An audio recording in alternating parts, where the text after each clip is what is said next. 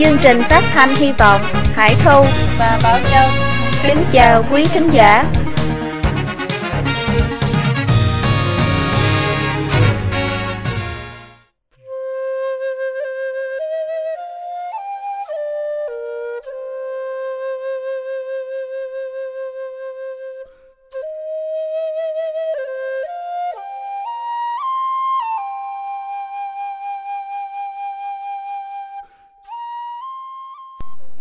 Chín bài bình luận về Đảng Cộng sản Trung Quốc Bài thứ ba Chính quyền bạo lực của Đảng Cộng sản Trung Quốc.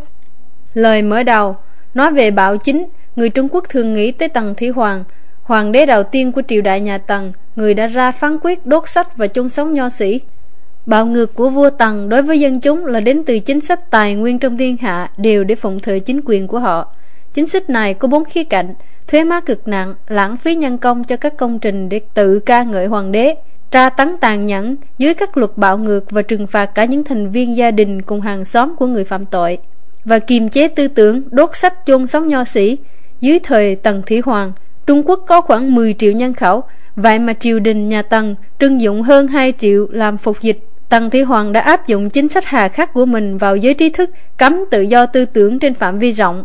Trong thời kỳ của ông, hàng ngàn nho sĩ và quan lại phê bình triều chính đều bị giết. Ngày nay, Đảng Cộng sản Trung Quốc lạm dụng bạo lực và lộng hành còn nghiêm trọng hơn nhiều so với triều đại nhà Tần. Triết học của Đảng Cộng sản là triết học đấu tranh và sự thống trị của Đảng Cộng sản được xây dựng trên một chuỗi các đấu tranh, đấu tranh giai cấp, đấu tranh đường lối, đấu tranh tư tưởng. Cả đối với nội lẫn đối với ngoại, Mao Trạch Đông lãnh đạo Đảng Cộng sản Trung Quốc đầu tiên của nước Cộng hòa Nhân dân Trung Hoa. Không kiên nể gì đã nói thẳng Tần Thị Hoàng, đáng kể gì? Ông ta giết bỏ 46 chục nho sĩ, Còn chúng ta đã thủ tiêu 46 ngàn. Thằng trí thức hữu nho như thế. Có kẻ chửi chúng ta là độc tài thống trị. Là Tần Thị Hoàng thời nay, Chúng ta thừa nhận hết rằng rất hợp sự thực. Nhưng chúng bay nói thế chưa đủ độ, Nên chúng ta phải nói thêm rằng, Thực ra, còn hơn thế. Hãy quay đầu nhìn lại 55 năm khốn khổ của Trung Quốc dưới ách thống trị của Đảng Cộng sản Trung Quốc. Hãy nhìn xem, từ khi Đảng Cộng sản Trung Quốc dùng bạo lực giành chính quyền đến nay, nó đã lợi dụng bộ máy chính quyền trong tay để tận diệt giai cấp bằng cương lĩnh, đấu tranh giai cấp để triển khai chính sách thống trị bằng khủng bố với công cụ bạo lực cách mạng. Giết người và tải não đã được sử dụng đi đôi với nhau để đàn áp bất kỳ niềm tin nào ngoài lý thuyết Cộng sản. Đảng Cộng sản đã khởi xướng hết cuộc vận động này đến cải cách ruộng đất, tiêu diệt giai cấp địa chủ. Vừa được 3 tháng sau khi thành lập Trung Quốc Cộng sản, Đảng Cộng sản Trung Quốc đã kêu gọi tiêu diệt giai cấp địa chủ như là một trong những đường lối chỉ đạo cho chương trình cải cách ruộng đất toàn quốc của nó. Khảo hiệu của đảng, dân cày có ruộng, đã cổ động tính ích kỷ, tư lợi của những người nông dân, không có đất đai, suối bãi họ đấu tranh với những người nông dân có sở hữu đất đai bằng bất cứ phương kế gì mà không đếm xỉa đến khía cạnh đạo đức trong hành động. Chiến dịch cải cách ruộng đất đã đề xuất rõ ràng việc tiêu diệt giai cấp chủ đất và phân loại dân nông thôn thành nhiều loại trong xã hội. 20 triệu dân nông thôn trên toàn quốc đã bị dán nhãn là địa chủ, phú nông, phản động và bại hoại. Những người mới bị xã hội ruồng bỏ này đã phải đối mặt với sự phân biệt đối xử nhục nhã và mất tất cả các quyền công dân của họ. Khi chiến dịch cải cách ruộng đất vươn rộng đến các vùng xa xôi và các làng của những người dân tộc thiểu số thì cũng là lúc các tổ chức của đảng Cộng sản cũng được mở rộng rất nhanh. Các chi bộ đảng ở các thành phố nhỏ và các làng mạc trải khắp Trung Quốc, các chi nhánh địa phương cũng là những cái miệng để truyền các chỉ thị từ ban chấp hành trung ương đảng và là tuyến đầu của cuộc đấu tranh giai cấp kích động nông dân đứng lên chống lại địa chủ. Gần 100.000 địa chủ đã chết trong chiến dịch này. Ở một số vùng, Đảng Cộng sản và nông dân đã giết toàn bộ gia đình địa chủ, bất kể già hay trẻ, như là một cách để nhổ tận gốc tầng lớp địa chủ. Cùng lúc, Đảng Cộng sản Trung Quốc phát động làn sóng tuyên truyền đầu tiên của mình, tuyên bố rằng Chủ tịch Mao là cứu tinh vĩ đại của nhân dân và rằng chỉ có tài năng của Đảng Cộng sản Trung Quốc mới có thể cứu được Trung Quốc. Trong cải cách ruộng đất, những người nông dân không ruộng đã nhận được những gì họ muốn thông qua chính sách của Đảng Cộng sản Trung Quốc là thu hoạch mà không cần lao động, cưỡng đoạt bằng bất kể cách nào Nông dân nghèo đã mang ơn Đảng Cộng sản Trung Quốc vì những cải thiện trong cuộc sống của họ và vì vậy đã tin vào sự truyền bá của Đảng Cộng sản Trung Quốc rằng đảng làm việc vì lợi ích của nhân dân. Đối với những người chủ của những miếng đất mới đoạt được, những ngày tươi đẹp, dân cày có ruộng, rất ngắn ngủi. Trong vòng 2 năm, Đảng Cộng sản Trung Quốc đã áp đặt một số cuộc vận động, buộc nông dân gia nhập các tổ chức như các nhóm tương trợ, hợp tác xã sơ cấp, hợp tác xã cao cấp và công xã nhân dân, sử dụng khẩu hiệu chỉ trích phụ nữ có chăn bị bó, nghĩa là những người chậm chạp. Đảng Cộng sản Trung Quốc đã năm này qua năm khác dẫn dắt và thúc đẩy nông dân lao vào chủ nghĩa xã hội, thóc, lúa, bông và giàu nấu ăn được đặt dưới một hệ thống thu mua thống nhất trên toàn quốc. Do đó, những sản phẩm nông nghiệp chính không được đưa ra thị trường trao đổi. Thêm vào đó, Đảng Cộng sản Trung Quốc đã thiết lập một hệ thống đăng ký nơi cư trú, hộ khẩu, ngăn cản nông dân đến các thành phố tìm việc hay cư ngụ. Những người đăng ký là dân nông thôn không được phép mua thóc lúa tại các cửa hàng, nhà nước và con cái của họ bị cấm không được học hành ở thành phố. Con nông thôn chỉ có thể là nông dân, biến 360 triệu dân nông thôn trong những năm 1950 thành những nông dân hạng 2 bắt đầu từ năm 1978. Trong 5 năm đầu tiên kể từ khi chuyển từ cơ chế lao động tập thể sang cơ chế khoán theo hộ, một số người trong 900 triệu nông dân đã có cuộc sống tốt hơn, thu nhập của họ tăng một chút và địa vị xã hội được cải thiện tương đối. Tuy nhiên, lợi ích nhỏ nhoi đó chẳng mấy chốc đã bị mất vì cơ cấu giá cả ưu đãi hàng hóa công nghiệp hơn là hàng hóa nông nghiệp. Những người nông dân lại đâm sâu vào cảnh bần cùng một lần nữa. Khoảng cách thu nhập giữa dân thành phố và dân nông thôn đã tăng mạnh mẽ và sự chênh lệch kinh tế tiếp tục mở rộng. Những người địa chủ và phú nông mới đã xuất hiện lại trong những vùng nông thôn. Số liệu từ Tăng Hoa xã đã cho thấy một cách minh bạch rằng từ năm 1997, thu nhập từ những vùng sản xuất thóc lúa chính và thu nhập của hầu hết những hộ gia đình vẫn giữ nguyên hoặc thậm chí trong một số trường hợp lại giảm đi. Nói cách khác, thu nhập của những người nông dân từ sản xuất nông nghiệp thực tế không tăng. Tỷ lệ giữa thu nhập ở vùng thành phố và nông thôn tăng từ 1.8 trên 1 vào những năm 1980 đến ngày nay là 3.1 trên 1. Phần 2. Cải tạo công thương tiêu diệt giai cấp tư sản Một giai cấp khác mà đảng Cộng sản Trung Quốc cũng muốn tiêu diệt là giai cấp tư sản dân tộc sở hữu tài sản trong các thành phố và thị trấn ở nông thôn. Trong khi cải cách công thương ở Trung Quốc, đảng Cộng sản Trung Quốc tuyên bố rằng giai cấp tư sản và giai cấp công nhân là khác nhau về bản chất. Giai cấp thứ nhất là giai cấp bóc lột, trong khi giai cấp thứ hai là giai cấp không bóc lột và chống bóc lột. Theo các logic tại vậy đó, giai cấp tư sản đã được sinh ra để bóc lột và sẽ không ngừng làm thế đến khi nó diệt vong. Nó chỉ có thể bị tiêu diệt, không thể cải tạo. Dưới tiền đề ấy, Đảng Cộng sản Trung Quốc đã sử dụng cả giết và tẩy não để chuyển hóa tư sản và thương nhân. Đảng Cộng sản Trung Quốc đã sử dụng phương pháp đã được kiểm nghiệm lâu dài là thuận theo nó thì sống, nghịch với nó thì chết. Nếu bạn dâng tài sản của mình cho nhà nước và ủng hộ Đảng Cộng sản Trung Quốc, bạn sẽ được coi như chỉ là một vấn đề nhỏ trong nhân dân.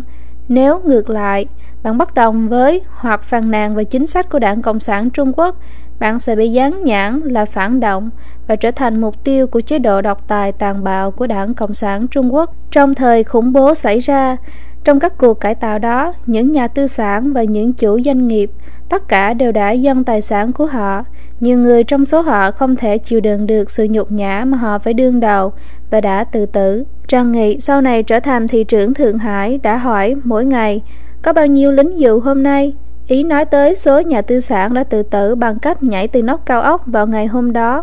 Trong chỉ một vài năm, Đảng Cộng sản Trung Quốc đã hoàn toàn tiêu diệt sở hữu tư nhân ở Trung Quốc. Trong thực hiện các chương trình cải tạo công nghiệp và cải cách ruộng đất, Đảng Cộng sản Trung Quốc đã phát động nhiều cuộc vận động để khủng bố nhân dân Trung Quốc.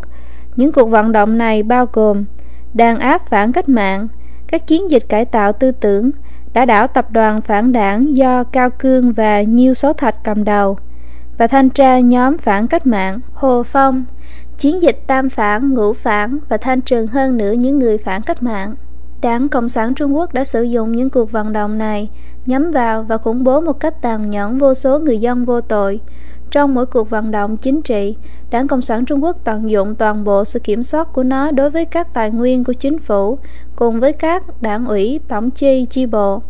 Ba đảng viên sẽ hình thành một nhóm chiến đấu nhỏ, thâm nhập tất cả các làng và vùng lân cận. Những nhóm chiến đấu này là ở đâu cũng có, không việc gì không quản. Mạng lưới kiểm soát của đảng theo kiểu cài răng lược này được thừa kế từ mạng lưới các chi bộ đảng trong lòng quân đội trong những năm chiến tranh, từ đó đã đóng một vai trò then chốt trong các cuộc vận động chính trị sau này. Thẳng tay đàn áp các tôn giáo và nhóm tín ngưỡng Đảng Cộng sản Trung Quốc đã phạm vào một hành động tàn bạo khác khi đàn áp bạo ngược tôn giáo và cấm hoàn toàn tất cả các nhóm tín ngưỡng chủ yếu ngay sau khi thành lập nước Cộng hòa Nhân dân Trung Hoa. Năm 1950, Đảng Cộng sản Trung Quốc chỉ thị các chính quyền địa phương cấm tất cả các niềm tin tín ngưỡng không chính thống và các ban hội. Đảng Cộng sản Trung Quốc đã tuyên bố rằng những tổ chức phong kiến này chỉ là những công cụ trong tay của địa chủ, phú nông, phần tử phản động và đặc vụ quốc dân đảng. Trong cuộc đàn áp trên toàn quốc này, chính phủ đã động viên các giai cấp tin cậy xác định và khủng bố thành viên của các nhóm tín ngưỡng. Chính quyền các cấp đã trực tiếp dính líu vào việc giải tán các nhóm mê tín như là hội cơ đốc giáo, thiên chúa giáo, đạo giáo, đặc biệt là những người tin vào nhất quán đạo và Phật giáo. Họ đã ra lệnh cho tất cả các thành viên của các nhà thờ, chùa và các bang phái phải đăng ký với chính quyền về sự hối hận vì đã tham gia vào các tổ chức này. Không đăng ký sẽ bị trừng phạt nghiêm. Năm 1951, chính quyền chính thức ban hành luật cấm rằng những người tiếp tục các hoạt động của các nhóm tín ngưỡng không chính thức sẽ bị phạt tù chung thân hoặc tử hình. Cuộc vận động này đã khủng bố một số lớn những người có đức tin vào thần thánh, lương thiện và tuân theo pháp luật. Con số thống kê không đầy đủ cho thấy rằng trong những năm 1950, Đảng Cộng sản Trung Quốc đã khủng bố ít nhất 3 triệu tín đồ tôn giáo và thành viên ban hội, một số trong họ đã bị giết. Đảng Cộng sản Trung Quốc đã khám xét hầu hết mọi gia đình trên toàn quốc và thẩm vấn các thành viên gia đình, thậm chí còn đập tan thành từng mảnh các tượng thần bếp mà nông dân Trung Quốc theo truyền thống vẫn thờ cúng. Những hành động này đã củng cố thông điệp của Đảng Cộng sản Trung Quốc rằng ý thức hệ Cộng sản là hệ tư tưởng hộ pháp duy nhất và niềm tin hợp pháp duy nhất. Khái niệm tín đồ ái quốc ngay sau đó đã xuất hiện. Hiến pháp đất nước chỉ bảo vệ những tín đồ ái quốc. Thực tế là với bất kỳ tín ngưỡng nào mà một người tin vào, chỉ có một tiêu chuẩn. Bạn phải theo các chỉ dẫn của đảng và bạn phải công nhận rằng đảng ở trên tất cả các tín ngưỡng. Nếu bạn là một tín đồ đạo cơ đốc, thì đảng Cộng sản là thượng đế của thượng đế. Nếu bạn là một Phật tử, đảng Cộng sản là Phật tổ của Phật tổ. Trong đạo hồi, đảng Cộng sản là A-la của A-la. Đối với Phật sống của Phật giáo Tây Tạng, đảng Cộng sản là người phê chuẩn ai sẽ là Phật sống. Đảng Cộng sản cho phép bạn không có chọn lựa nào ngoài nói và làm những gì đảng yêu cầu bạn nói và làm. Tất cả các tín đồ bị bắt phải thực hiện các mục tiêu của đảng, trong khi đối với niềm tin chân chính của mình thì chỉ được phép dương mắt mà nhìn tên thôi. Không làm được điều đó có nghĩa sẽ là mục tiêu khủng bố của chế độ độc tài đảng Cộng sản. Theo báo cáo ngày 22 tháng 2 năm 1202 của tờ báo trực tuyến Nhân loại và Nhân quyền, 20.000 tín đồ cơ đốc giáo đã thực hiện một cuộc khảo sát với 560.000 tín đồ cơ đốc giáo ở các giáo hội gia đình trong 207 thành phố ở 22 tỉnh ở Trung Quốc. Cuộc khảo sát cho thấy rằng trong số các tín đồ ở giáo hội gia đình, 130.000 người bị chính phủ giám thị. Trong cuốn sách Đảng Cộng sản Trung Quốc đã khủng bố các tín đồ cơ đốc giáo thế nào, xuất bản năm 1958, đã cho thấy rằng đến năm 1957, Đảng Cộng sản Trung Quốc đã giết trên 11.000 tín đồ tôn giáo và đã tùy tiện bắt giữ và tống tiền nhiều người hơn nữa. Bằng cách tiêu diệt giai cấp địa chủ và tư sản và bằng cách khủng bố, quảng đại dân chúng tôn trọng luật pháp và kính ngưỡng thần thánh, Đảng Cộng sản Trung Quốc đã dọn sạch con đường để chủ nghĩa cộng sản trở thành tôn giáo, bao trùm toàn Trung Quốc.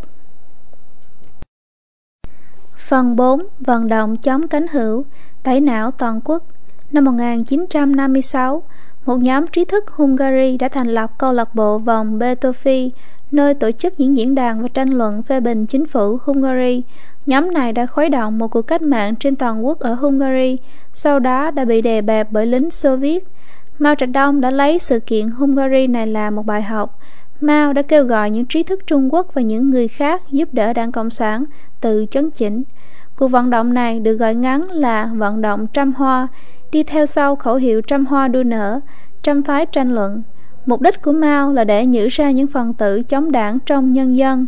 Trong bức thư của ông ta gửi các lãnh đạo đảng cấp tỉnh vào năm 1957, Mao Trạch Đông đã nói cho ý định của mình dụ rắn ra khỏi hang bằng cách để họ phô bày quan điểm của mình dưới danh nghĩa tự do tư tưởng và chỉnh đốn đảng.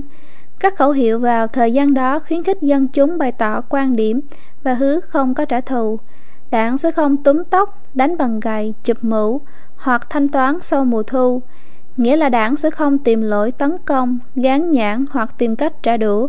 Nhưng chẳng mấy chốc sau đó, Đảng Cộng sản Trung Quốc đã khởi xướng một cuộc đấu tranh chống cánh hữu để dán lên 540.000 người dân, những người đã dám bày tỏ quan điểm cái nhãn cánh hữu. Trong số họ, 270.000 người đã mất việc và 230.000 người đã bị gán nhãn là phần tử trung hữu hoặc phần tử phản đảng, phản xã hội chủ nghĩa.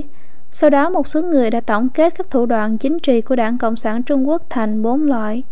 dù rắn khỏi hang, bị đặt tội trạng, đột nhiên tập kích, một lời định trắng đen. Dưới danh nghĩa cứu dân, thực chất là tấn công không thương xót và bức người tự phê phán, gán những cái nhãn xấu xa nhất.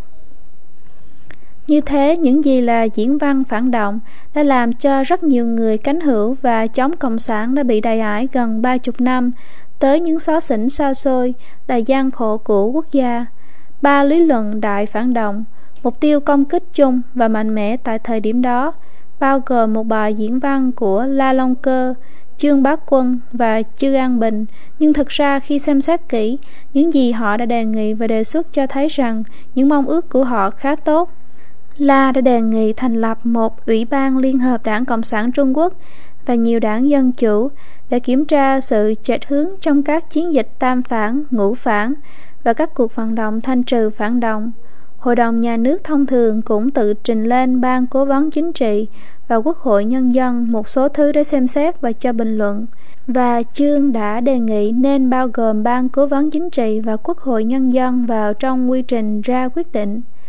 Chư đã đề xuất rằng những người không phải là đảng viên cũng có những ý kiến tốt, tự trọng và cũng có trách nhiệm. Do đó, trên toàn quốc không cần thiết phải giao cho các đảng viên trọng trách lãnh đạo các đơn vị, dù to hay nhỏ hoặc thậm chí là lãnh đạo các đội trong mỗi đơn vị.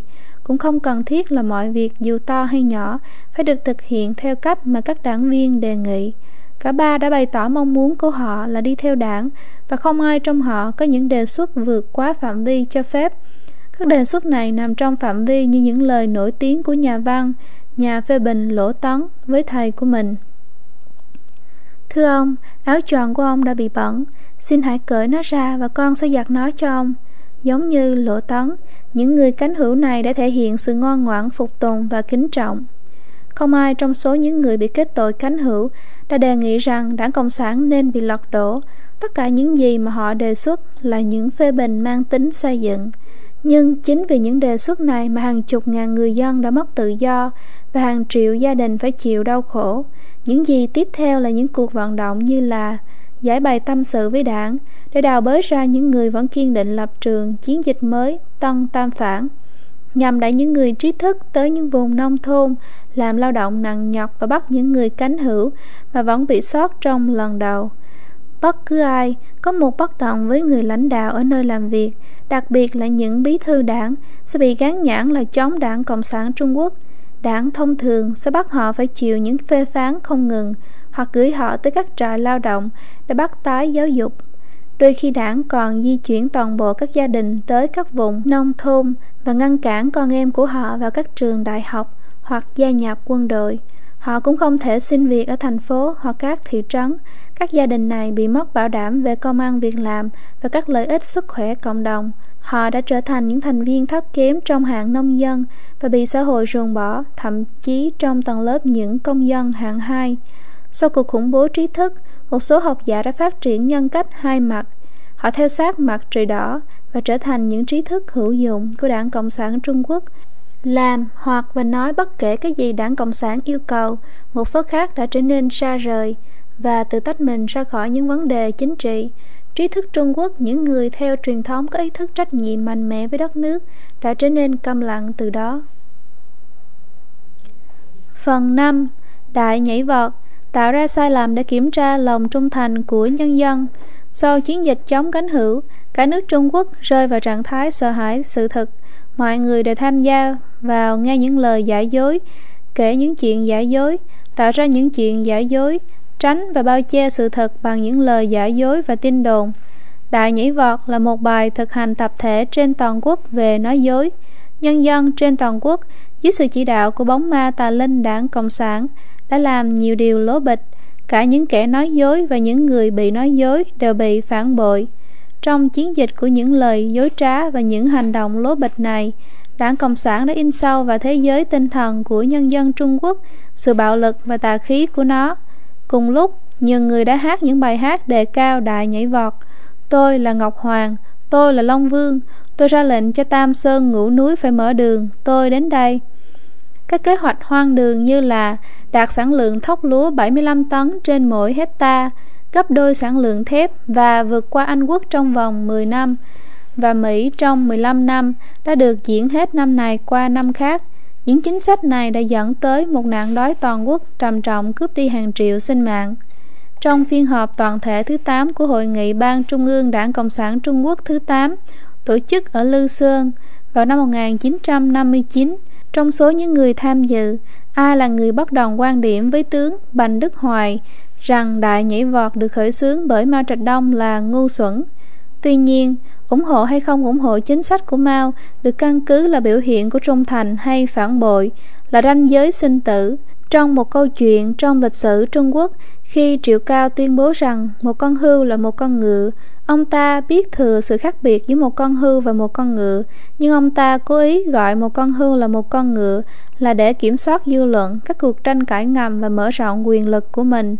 Kết quả của phiên họp toàn thể Lương Sơn đã đến mức mà Bành Đức Hoài bị bắt phải ký một nghị quyết tự kết tội và loại bỏ ông khỏi chính phủ trung ương. Tương tự trong nhiều năm sau, trong cách mạng văn hóa, Đặng Tiểu Bình đã bị bắt phải hứa rằng ông ta sẽ không phản án, không bao giờ phản đối lại quyết định của chính phủ cách chức ông. Xã hội nhân loại dựa trên những kinh nghiệm trong quá khứ để hiểu biết thế giới và mở rộng các chân trời của nó, Tuy nhiên, Đảng Cộng sản Trung Quốc đã tước đoạt của nhân dân các cơ hội học hỏi từ các kinh nghiệm và bài học trong quá khứ. Cơ quan kiểm duyệt chính thức nhắm vào các phương tiện truyền thông đại chúng không hề có tác dụng tích cực, mà trái lại chúng hạ thấp khả năng nhận thức tốt xấu của nhân dân. Sau mỗi cuộc vận động chính trị, những thế hệ trẻ chỉ được biết đến những báo cáo đã bị Đảng Cộng sản Trung Quốc nhào nặng, Họ bị tước đoạt những phân tích, lý tưởng và kinh nghiệm sâu sắc từ các thế hệ trước. Kết quả là nhân dân Trung Quốc ngày nay chỉ có những thông tin rải rác làm cơ sở để hiểu biết lịch sử và phán đoán những sự kiện mới. Ảo tưởng rằng mình đã thấy chân lý nhưng thực chất đã chệch khỏi sự thật hàng ngàn dặm. Theo cách đó, chính sách ngu dân của đảng Cộng sản đã được thi triển một cách tinh vi và có hệ thống. Cách mạng văn hóa, tà linh phụ thể đảo ngược càng khôn Cách mạng văn hóa là một đại biểu diễn của bóng ma Cộng sản khi nó chiếm hữu toàn bộ Trung Quốc. Năm 1966, một làn sóng bạo lực mới tràn tới vùng đất Trung Quốc và cuồng phong gầm thét của cuộc khủng bố đỏ như là một con rồng yêu nghiệt điên loạn đã thoát khỏi dây xích trói, làm rung chuyển các ngọn núi và làm đóng băng các dòng sông. Nhà văn Tần Một đã miêu tả cách mạng văn hóa bằng những từ ngữ như sau. Nó thực sự là một tai họa chưa từng thấy, Đảng Cộng sản Trung Quốc đã bỏ tù hàng triệu người vì sự liên hệ của họ với một thành viên gia đình là mục tiêu khủng bố của nó, đã kết thúc cuộc sống của nhiều triệu người hơn nữa, làm tan vỡ bấy nhiêu gia đình, biến bao nhiêu trẻ em thành du côn và côn đồ, đốt sách, đánh sập những ngôi nhà cổ và phá hủy phần mộ của những trí thức cổ, phạm vào mọi loại tội ác dưới danh nghĩa cách mạng. Theo thống kê thận trọng của các chuyên gia thì con số những người chết bất thường ở Trung Quốc trong cách mạng văn hóa là 7.73 triệu. Mọi người thường hiểu lầm rằng bạo lực và tàn sát trong cách mạng văn hóa hầu hết xảy ra do những hành động tạo phản hình thành và rằng Hồng vệ binh và những người tạo phản đã tham gia sát nhân. Tuy nhiên, hàng ngàn tư liệu được xuất bản chính thức hàng năm tại các huyện ở Trung Quốc chứng tỏ rằng đỉnh điểm của những cái chết bất thường trong cách mạng văn hóa không phải vào năm 1966, khi Hồng vệ binh kiểm soát các tổ chức chính phủ, hoặc vào năm 1967, khi những người tạo phản dùng vũ lực đấu tranh, mà là vào năm 1968, khi mà Mao đã giành được quyền kiểm soát trên toàn lãnh thổ Trung Quốc. Những kẻ giết người trong những trường hợp bị ổi đó thường là các quan sĩ quân đội và binh lính, dân binh vũ trang và các đảng viên cốt cán tại các cấp chính quyền. Ví dụ sau đây minh họa bạo lực trong cách mạng văn hóa là chính sách của Đảng Cộng sản Trung Quốc và chính quyền địa phương mà không phải là các hành động cực đoan của hồng vệ binh hay phe nổi loạn. Đảng Cộng sản Trung Quốc đã bao che sự trực tiếp chỉ huy và tham dự vào bạo lực của các lãnh đạo đảng và nhân viên chính phủ. Điều này thường bị che giấu và không cho ai biết. Vào tháng 8 năm 1966, Hồng vệ binh đã trục xuất những công dân Bắc Kinh, những người đã bị phân loại trong các cuộc vận động trong quá khứ là địa chủ, phú nông, phản động, phần tử xấu và cánh hữu và bắt họ về nông thôn. Các thống kê chính thức chưa đầy đủ đã cho thấy rằng 33.695 ngôi nhà đã bị lục soát và 85.196 dân Bắc Kinh đã bị trục xuất ra khỏi thành phố và gửi trở lại nguyên quán của cha mẹ họ. Hồng vệ binh trên toàn quốc theo cùng một cách đã trục xuất trên 400.000 dân thành thị về nông thôn. Thậm chí cả những viên chức cấp cao, những người cha mẹ họ là địa chủ, cũng phải đối diện với sự đại ải về nông thôn.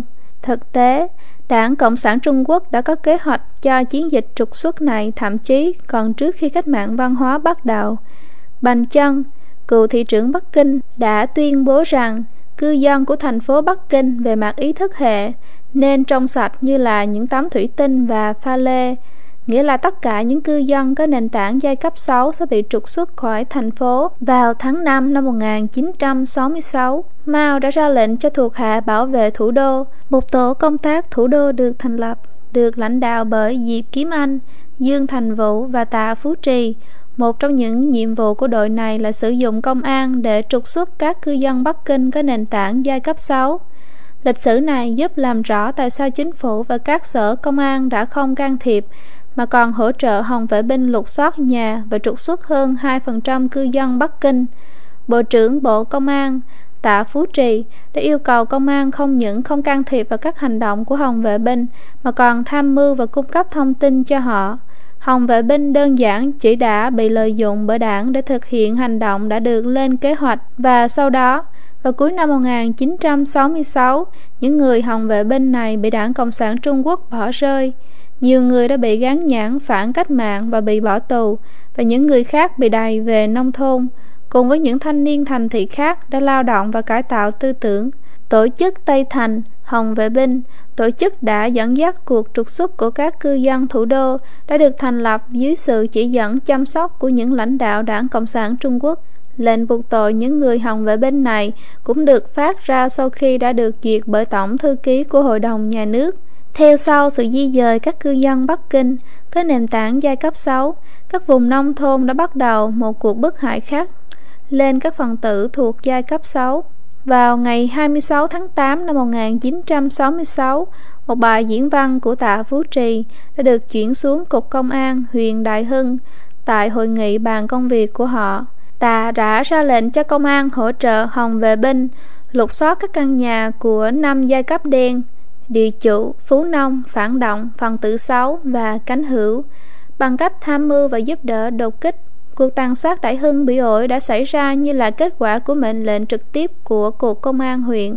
Những người tổ chức là giám đốc và bí thư đảng ủy của Cục Công an và những kẻ giết người đa phần là dân binh, họ thậm chí không tha cho cả trẻ em. Nhiều người đã được kết nạp vào Đảng Cộng sản Trung Quốc vì những hành động tốt của họ trong những cuộc tàn sát tương tự.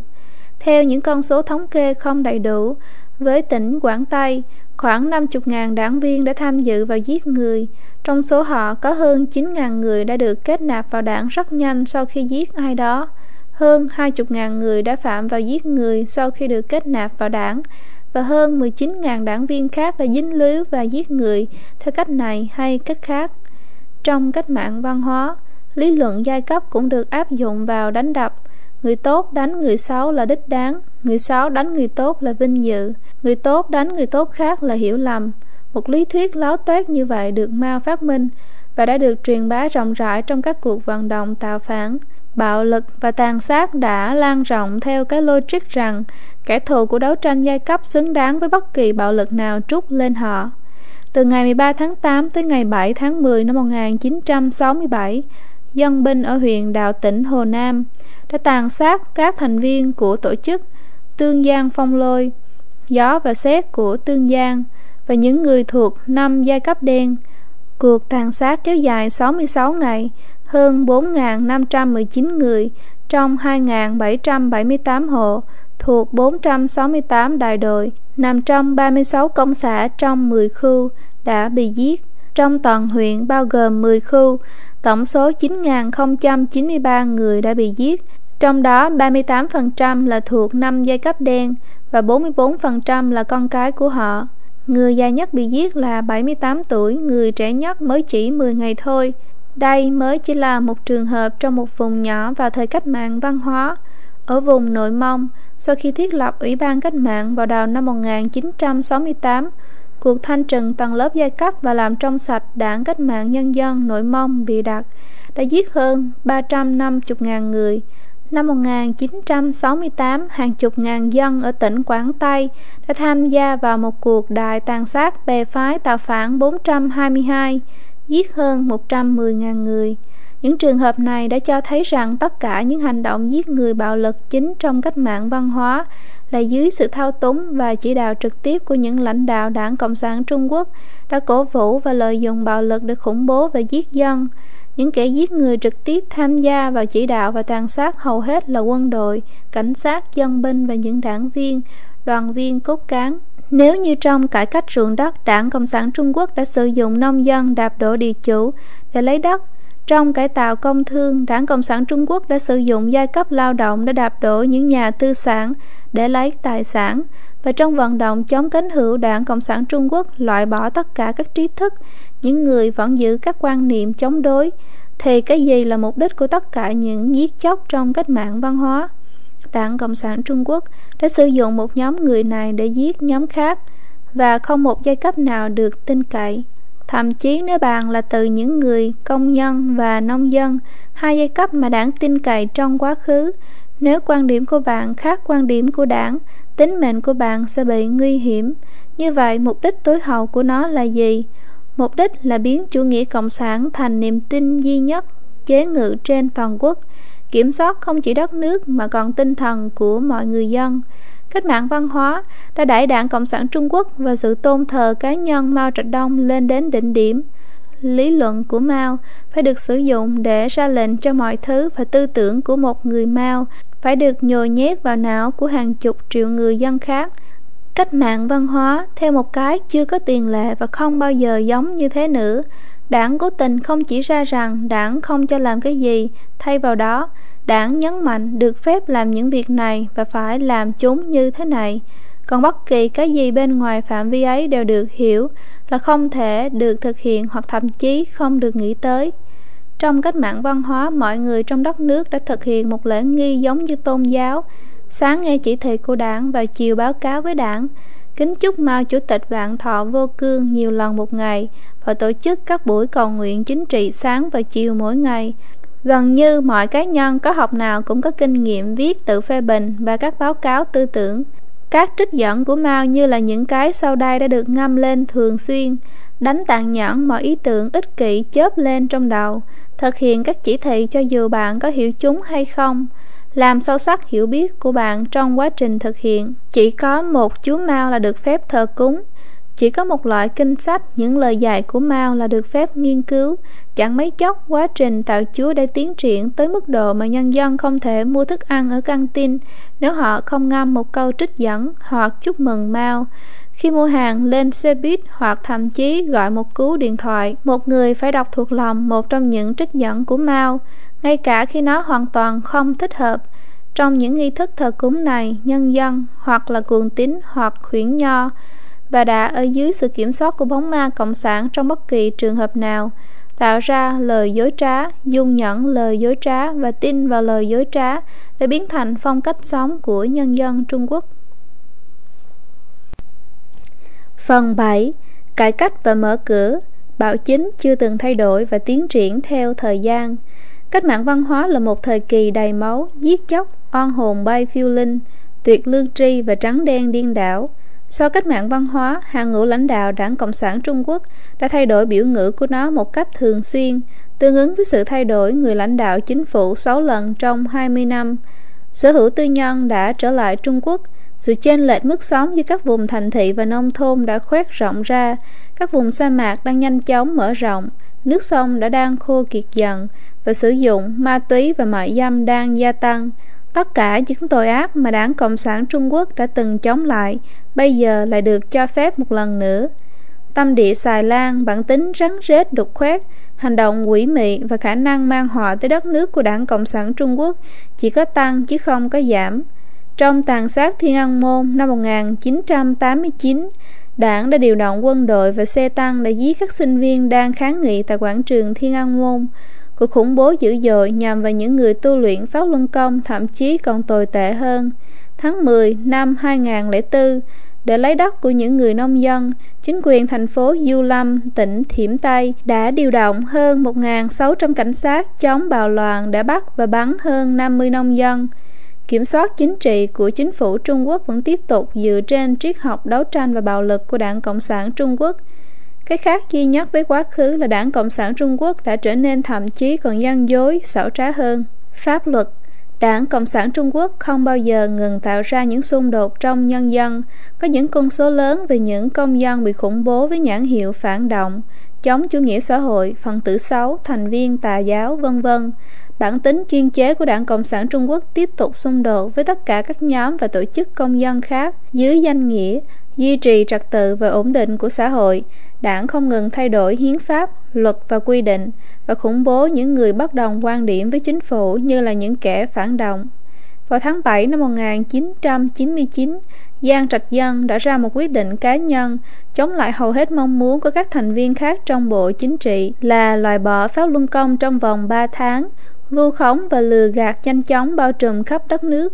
Sau khi Giang Trạch Dân tự ý tuyên bố Pháp Luân Công là một tà giáo, trong một cuộc phỏng vấn với tờ báo Pháp La Figaro, sự tuyên truyền chính thức của Trung Quốc phát triển bằng cách nhanh chóng xuất bản những bài báo gây áp lực tới mọi người trên đất nước phải chống lại Pháp Luân Công. Đại hội đại biểu nhân dân toàn quốc bị bức bách phải thông qua một quyết định vô luân lý và không thuộc loại nào để xử lý tà giáo. Chẳng mấy chốc sau đó, Tòa án Nhân dân tối cao và Viện Kiểm soát tối cao cùng phát hành một giải thích cho quyết định đó. Vào ngày 22 tháng 7 năm 1999, Tân Hoa xã xuất bản những bài diễn văn của các lãnh đạo Bộ Tổ chức Trung ương Đảng Cộng sản Trung Quốc và Bộ Tuyên truyền Trung ương Đảng Cộng sản Trung Quốc công khai hỗ trợ cuộc khủng bố của Đảng Cộng sản Trung Quốc chống lại Pháp Luân Công. Nhân dân Trung Quốc bị vướng vào cuộc khủng bố chỉ đơn giản vì nó đã được quyết định bởi đảng. Họ chỉ có thể tuân theo mệnh lệnh và không dám đưa ra bất kỳ sự phản đối nào. Hơn 5 năm qua, chính phủ đã tận dụng một phần tư các nguồn tài chính của quốc gia để khủng bố Pháp Luân Công. Mọi người trên đất nước đã trải qua một cuộc kiểm tra. Hầu hết những ai thừa nhận tu luyện Pháp Luân Công và từ chối không từ bỏ tu luyện đều bị mất việc làm. Một số bị kết án phải đi cải tạo lao động. Những người tu luyện Pháp Luân Công đã không vi phạm bất cứ luật nào, cũng không phản bội đất nước hay chống đối lại chính phủ. Họ chỉ tin vào chân, thiện và nhẫn nhưng hàng trăm ngàn người đã bị bỏ tù, trong khi Đảng Cộng sản Trung Quốc cố gắng phong tỏa tin tức chặt chẽ. Hơn 1.100 người đã được xác nhận bởi gia đình của họ là đã bị tra tấn đến chết. Con số người chết thật sự là cao hơn nhiều. Báo cáo tin tức vào ngày 15 tháng 10 năm 2004, theo tờ báo Hồng Kông Văn Hối Báo, đã ghi lại rằng vệ tinh thứ 20 của Trung Quốc đã quay trở lại trái đất rơi xuống và phá hủy căn nhà của Hoắc Tích Ngọc ở thị trấn Bồng Lai, huyện Đại Anh, tỉnh Tứ Xuyên. Báo cáo trích dẫn lời của Ngải Dụ Khánh, Giám đốc Văn phòng Chính phủ huyện Đại Anh rằng cục đen đã được xác nhận là vệ tinh Chính Ngãi là phó tổng chỉ huy hiện trường dự án thu hồi vệ tinh. Tuy nhiên, Tân Hoa xã chỉ báo cáo thời gian phản hồi của vệ tinh, nhấn mạnh rằng đây là vệ tinh thử nghiệm kỹ thuật và khoa học được phục hồi lần thứ 20 của Trung Quốc. Tân Hoa xã không đề cập một lời nào về việc vệ tinh phá hủy căn nhà. Đây là một ví dụ điển hình về thông lệ báo cáo nhất quán của các phương tiện thông tin Trung Quốc, là chỉ báo cáo những tin tốt và che đậy các tin xấu theo như đã được chỉ dẫn bởi đảng. Dối trá và vu khống được xuất bản bởi những tờ báo và truyền bá trên TV đã trợ giúp rất nhiều việc thực thi các chính sách của Đảng Cộng sản Trung Quốc trong tất cả các cuộc vận động trong quá khứ. Mệnh lệnh của đảng sẽ được thực thi ngay lập tức bởi các phương tiện truyền thông trên đất nước. Khi đảng muốn bắt đầu cuộc vận động chống cánh hữu, các phương tiện truyền thông trên toàn Trung Quốc đã ghi lại với cùng giọng điệu về các tội ác của cánh hữu. Khi đảng muốn thành lập các công xã nhân dân, mọi tờ báo trên đất nước đã bắt đầu tán dương tính ưu việt của các công xã nhân dân. Trong tháng khủng bố Pháp Luân Công đầu tiên, tất cả các đài phát thanh và truyền hình đều vu khống Pháp Luân Công lặp đi lặp lại. Các tin vu khống rằng những người tu luyện Pháp Luân Công đang phạm vào tội giết người và tự tử. Một ví dụ về những báo cáo giả dối như vậy là sự kiện tự thiêu Thiên An Môn được đóng kịch. Nó đã bị Tổ chức Phát triển Giáo dục Quốc tế chỉ trích là hành động do chính phủ dựng lên để lừa dối dân chúng. Trong năm năm qua, không tờ báo hoặc đài truyền hình nào ở lục địa Trung Quốc đưa tin sự thật về Pháp Luân Công. Nhân dân Trung Quốc đã quen với các báo cáo tin tức bị đặt. Một ký giả cao cấp của Tân Hoa xã có lần đã nói lẽ nào có thể tin vào Tân Hoa xã? Dân gian thậm chí đã mô tả các tờ báo Trung Quốc như những con chó của đảng. Một bài hát dân gian hát rằng là một con chó được đảng nuôi, canh giữ cổng cho đảng, nó cắn bất kỳ ai mà đảng muốn cắn, và cắn bất kể bao nhiêu lần mà đảng muốn nó làm. Giáo dục Ở Trung Quốc, giáo dục không còn là giáo dục theo đúng nghĩa, mà đã trở thành một trong những công cụ kiểm soát nhân dân. Mục đích nguyên thủy của giáo dục là để đào tạo các trí thức, có cả tri và thức đúng đắn. Tri là nói tới sự hiểu biết thông tin, dữ liệu và các sự kiện lịch sử. Thức nói tới quá trình phân tích, nghiên cứu, phê phán và tái sáng tạo, một quá trình phát triển tinh thần. Những người có tri mà không có thức được nói đến như là những con mọt sách, không phải là những trí thức thực sự có lương tâm xã hội. Điều này giải thích tại sao trong lịch sử Trung Quốc lại kính trọng cao đối với những học giả có thức chứ không phải những học giả chỉ có tri. Tuy nhiên, dưới sự thống trị của Đảng Cộng sản Trung Quốc, Trung Quốc tràn đầy những trí thức là những người có tri mà không có thức, những người không dám rèn luyện thức. Giáo dục trong trường học tập trung dạy học sinh không làm những việc mà đảng không muốn chúng làm. Nhiều năm trở lại đây, tất cả những trường học đã bắt đầu dạy chính trị và lịch sử đảng Cộng sản Trung Quốc bằng những sách giáo khoa thống nhất. Các giáo viên dù không tin vào nội dung của sách, nhưng bởi kỷ luật của đảng, họ vẫn bị bắt phải dạy nó trái với lương tâm của họ. Học sinh dẫu không tin vào sách hoặc giáo viên của họ, nhưng họ phải nhớ mọi thứ trong sách để vượt qua được các kỳ thi. Gần đây, những câu hỏi phê phán Pháp Luân Công đã được đưa thẳng vào các bài kiểm tra đầu vào và học kỳ trong các trường đại học và trung học. Những học sinh không biết các câu trả lời mẫu sẽ không đạt điểm để vào được những trường đại học hoặc trung học tốt. Nếu một học sinh dám nói sự thật thì sẽ bị trục xuất khỏi trường ngay lập tức và mất bất kỳ cơ hội giáo dục chính thống nào khác. Trong hệ thống giáo dục công cộng, vì ảnh hưởng của báo chí và các tài liệu của chính phủ, nhiều câu nói có tiếng đã được truyền bá như là sự thật, như là trích dẫn của Mao. Chúng ta nên hỗ trợ bất kể thứ gì kẻ thù chống lại và chống lại bất kể thứ gì kẻ thù hỗ trợ. Hiệu quả xấu đã lan rộng, nó đã đào độc lương tâm của nhân dân, thay thế lòng nhân từ và phá hủy những nguyên tắc đạo đức về sống, hòa bình và hài hòa. Vào năm 2004, Trung tâm Thông tin Trung Quốc đã phân tích một cuộc điều tra được thực hiện bởi mạng Sina Trung Quốc và kết quả cho thấy rằng 82.6% thanh niên Trung Quốc đồng ý rằng trong chiến tranh một người có thể lạm dụng phụ nữ, trẻ em và tù nhân. Kết quả này đang gây ra một cú sốc nhưng nó phản ánh khuynh hướng tinh thần của người Trung Quốc hôm nay và đặc biệt là của thế hệ trẻ, những người bị thiếu hiểu biết cơ bản về những khái niệm nguyên tắc hướng thiện của văn hóa truyền thống cũng như là khái niệm về nhân tính phổ quát. Vào ngày 11 tháng 9 năm 2004, một tên cuồng đồ đã chém 28 trẻ em bằng một con dao ở thành phố Tô Châu. Vào ngày 20 cùng tháng, một người đàn ông ở tỉnh Sơn Đông đã làm bị thương 25 học sinh tiểu học bằng một con dao.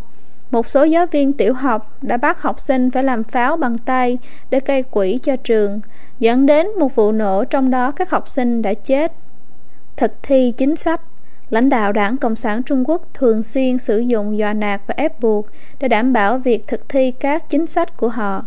Một trong những phương tiện họ sử dụng là khẩu hiệu chính trị. Trong một thời gian dài, Đảng Cộng sản Trung Quốc đã sử dụng số các khẩu hiệu được trưng lên làm tiêu chuẩn để đánh giá thành tích chính trị của một người. Trong cách mạng văn hóa, Bắc Kinh trở thành một biển đỏ, các áp phích chăng suốt đêm với khẩu hiệu đã đảo phái tư bản chủ nghĩa đương quyền trong đảng ở mọi nơi.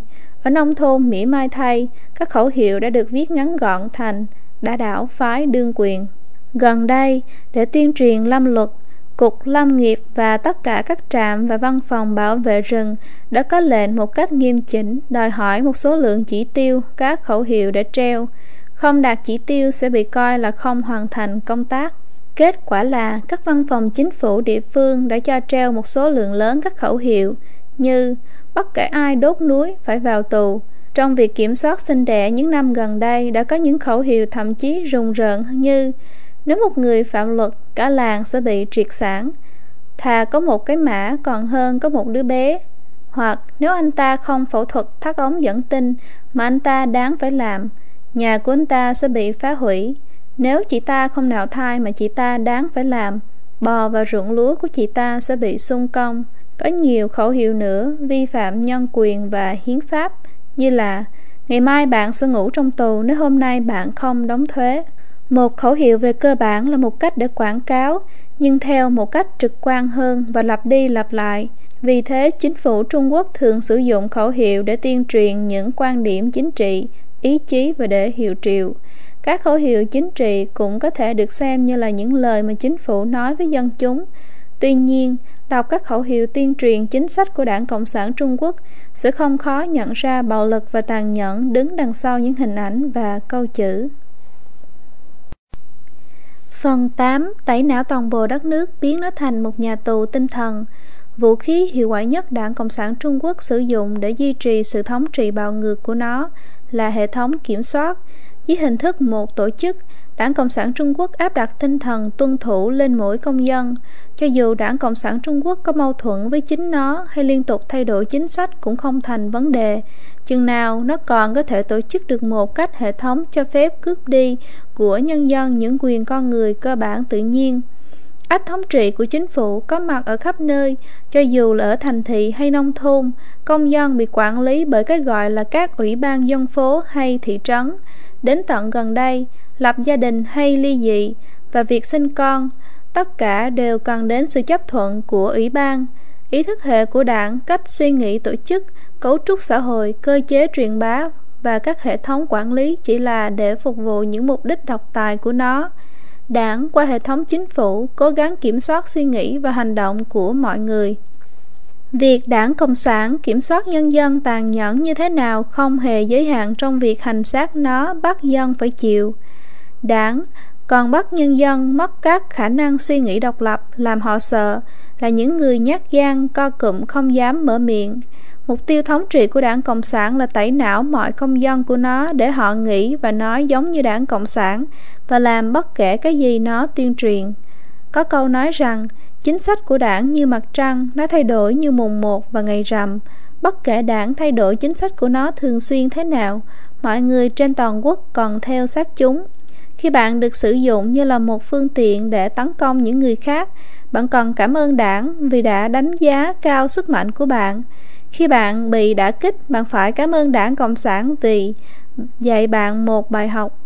Khi bạn bị đả kích do hiểu sai, rồi sau đó đảng Cộng sản khôi phục thanh danh cho bạn, bạn phải cảm ơn đảng Cộng sản vì đã khoan dung đại độ và có khả năng sửa sai.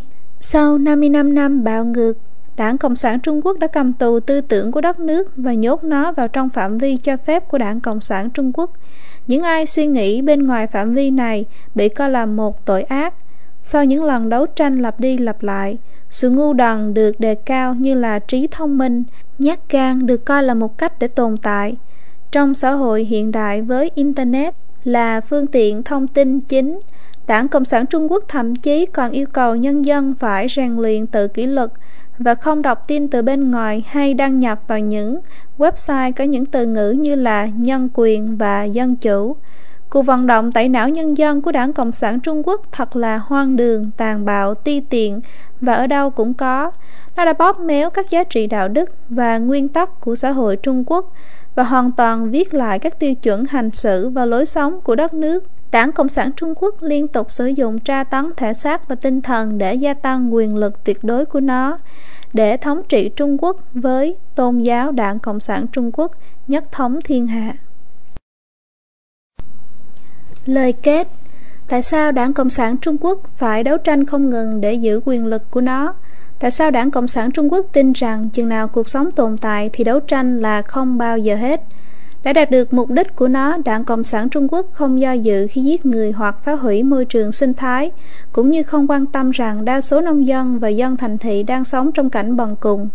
Liệu có phải vì ý thức hệ Cộng sản mà Đảng Cộng sản Trung Quốc đi theo con đường đấu tranh không ngừng? Câu trả lời là không. Một trong những nguyên tắc của Đảng Cộng sản là từ bỏ sở hữu tư nhân, cái mà Đảng Cộng sản Trung Quốc đã cố gắng làm khi nó vừa giành được quyền lực. Đảng Cộng sản Trung Quốc đã tin rằng sở hữu tư nhân là nguồn gốc gây ra tất cả tội ác. Tuy nhiên, sau khi cải cách kinh tế vào những năm 1980, sở hữu tư nhân lại một lần nữa được phép tồn tại ở Trung Quốc và được bảo vệ bởi hiến pháp.